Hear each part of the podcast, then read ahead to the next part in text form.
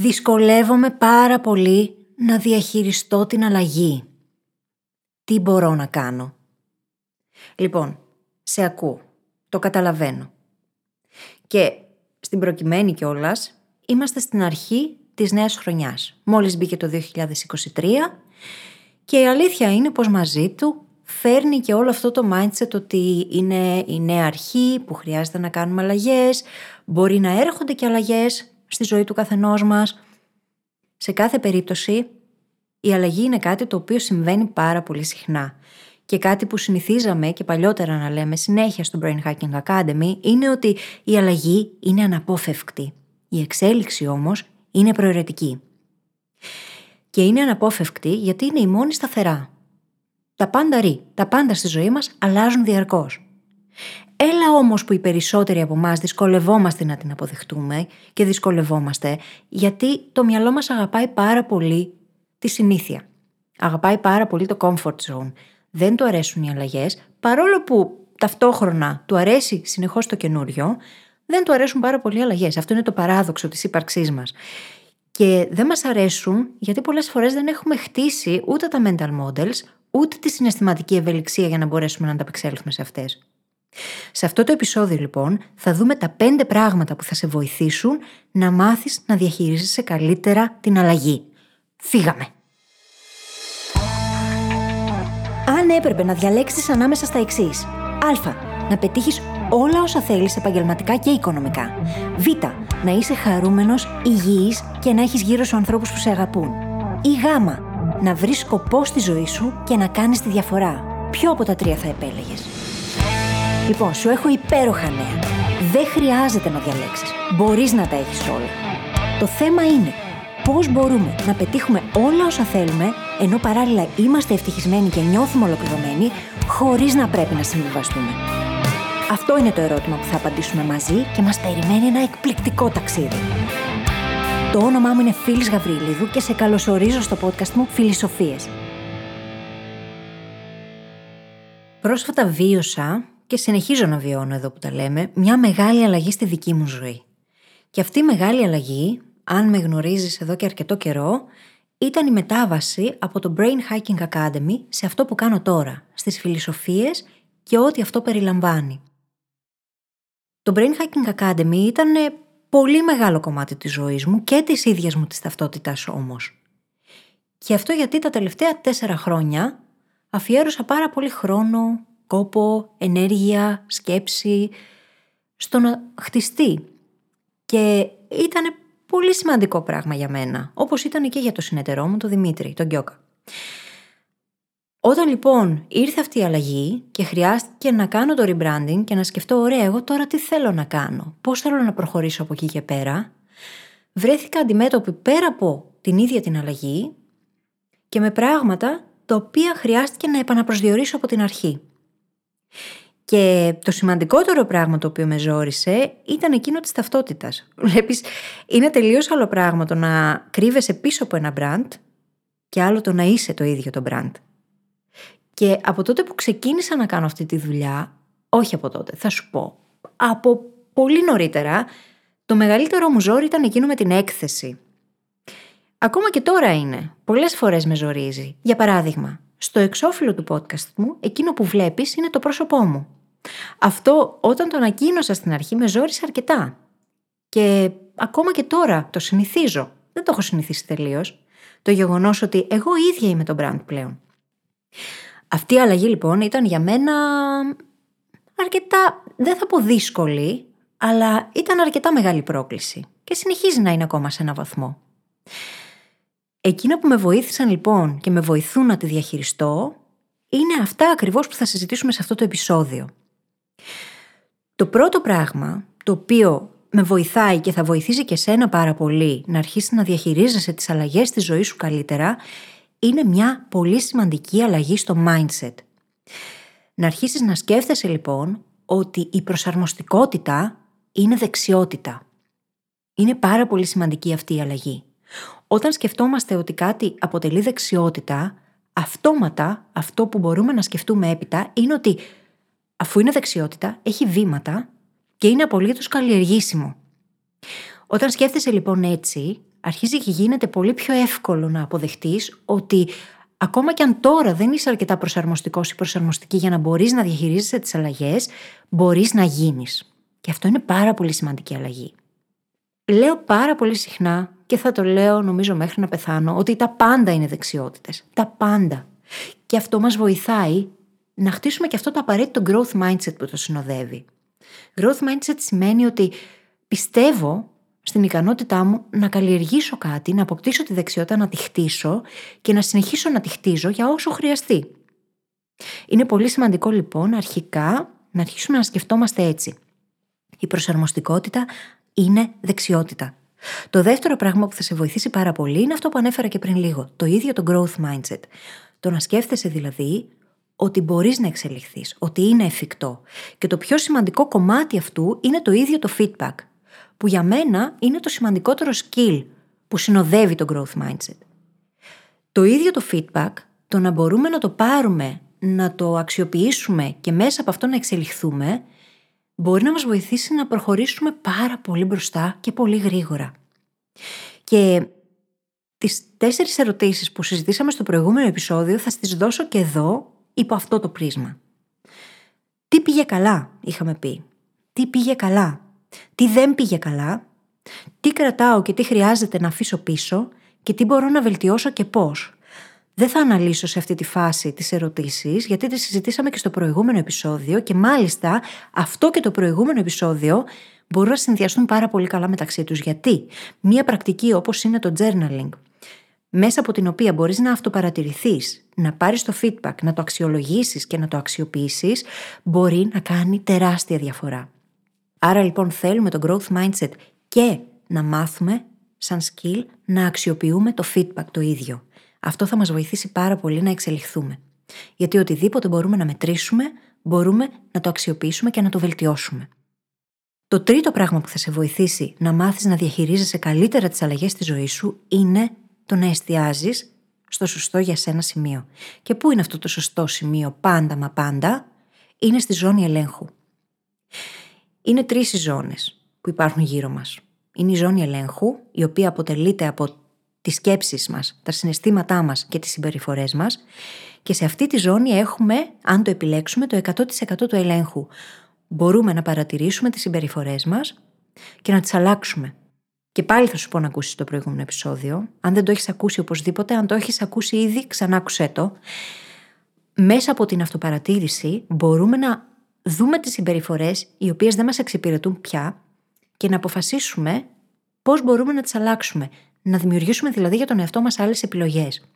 Κάνοντας αυτές τις αλλαγές, αλλάζει και ο τρόπος που σκεφτόμαστε, αλλάζουν και τα συναισθήματά μας, αλλάζουν και οι συμπεριφορές μας και μέσα από αυτή τη διαδικασία κάνουμε ένα πολύ σημαντικό self-signaling. Γινόμαστε δηλαδή το άτομο το οποίο πλέον ακολουθεί αυτή τη συμπεριφορά. Σκέφτεται με αυτόν τον τρόπο. Είναι πολύ σημαντικό να εστιάζουμε στη ζώνη ελέγχου μας. Οι άλλες δύο ζώνες, η ζώνη επιρροής, είναι η ζώνη στην οποία μπορείς κάπως να επηρεάσεις τα πράγματα, αλλά δεν μπορείς να ορίσεις το αποτέλεσμα. Και στη ζώνη παρατήρησης ανήκουν πράγματα όπως είναι ο καιρός. Μπορείς μόνο να τον παρατηρήσεις, αλλά δεν μπορείς να τον επηρεάσεις σε καμία περίπτωση. Εκτός αν είσαι σαμάνο και χορεύεις στο χώρο της βροχής, αλλά αυτή είναι μια άλλη συζήτηση που δεν θα την κάνουμε τώρα.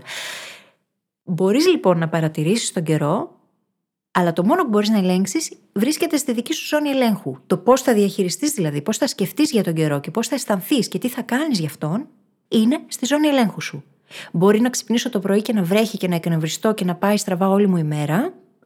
Και μπορώ από την άλλη να πω ότι, OK, βρέχει, άρα τι μπορώ εγώ να κάνω για να βελτιστοποιήσω την εμπειρία μου; Να φροντίσω να ντυθώ πιο ζεστά, να πάρω μια ομπρέλα, να φορέσω αδιάβροχο, να πάρω το αυτοκίνητο για να πάω στη δουλειά μου.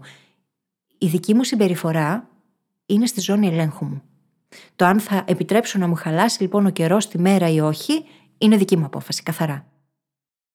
Το τέταρτο πράγμα τώρα που θα σε βοηθήσει να διαχειρίζεσαι καλύτερα τις αλλαγές στη ζωή σου είναι κάτι το οποίο δεν συζητάμε ποτέ. Όχι, δεν συζητάμε αρκετά συχνά, δεν το συζητάμε ποτέ. Εγώ το ονομάζω το ξεβόλεμα. Και δεν με βλέπεις, αλλά βάζω εισαγωγικά αυτή τη στιγμή, κάνω air quotes με τα χέρια μου. Το ξεβόλεμα λοιπόν. Εννοείται ότι καταλαβαίνεις τι λέω, γιατί είναι ελληνική λέξη. Όλοι καταλαβαίνουμε τι είναι το ξεβόλεμα. Όμως, αυτό που έχουμε συνήθως στο μυαλό μας όταν ακούμε ξεβόλεμα είναι η κατάσταση η ίδια. Έχω ξεβολευτεί, δηλαδή βρίσκομαι στην κατάσταση του ξεβολέματος. Ταυτόχρονα όμως το ξεβόλεμα αποτελεί πέρα από κατάσταση και χρονική περίοδο. Είναι ένα χρονικό διάστημα δηλαδή στο οποίο θα είμαστε ξεβολεμένοι. Χρειάζεται λοιπόν να αρχίσουμε να βλέπουμε το ξεβόλεμα όχι απλά σαν μια κατάσταση στην οποία θα βρεθούμε κάποια στιγμή, αλλά και σαν μια χρονική περίοδο κατά την οποία θα χρειαστεί να μάθουμε να νιώθουμε άνετα με το να νιώθουμε άβολα. Και αυτό τι σημαίνει; Θα βγεις από το comfort zone σου, αλλά δεν θα βγεις για μια στιγμή και θα ξαναγυρίσεις πίσω. Θα χρειαστεί να μείνεις έξω από το comfort zone για ένα χρονικό διάστημα, το οποίο δεν μπορείς να το προβλέψεις από την αρχή. Δεν μπορείς να ξέρεις πόσο θα διαρκέσει. Εγώ σου είπα νωρίτερα ότι για μένα το ξεβόλεμα ακόμα διαρκεί. Νιώθω πολύ καλύτερα σε σχέση με την αρχή. Έχω συνηθίσει αρκετά, όχι όμως το 100% ακόμη.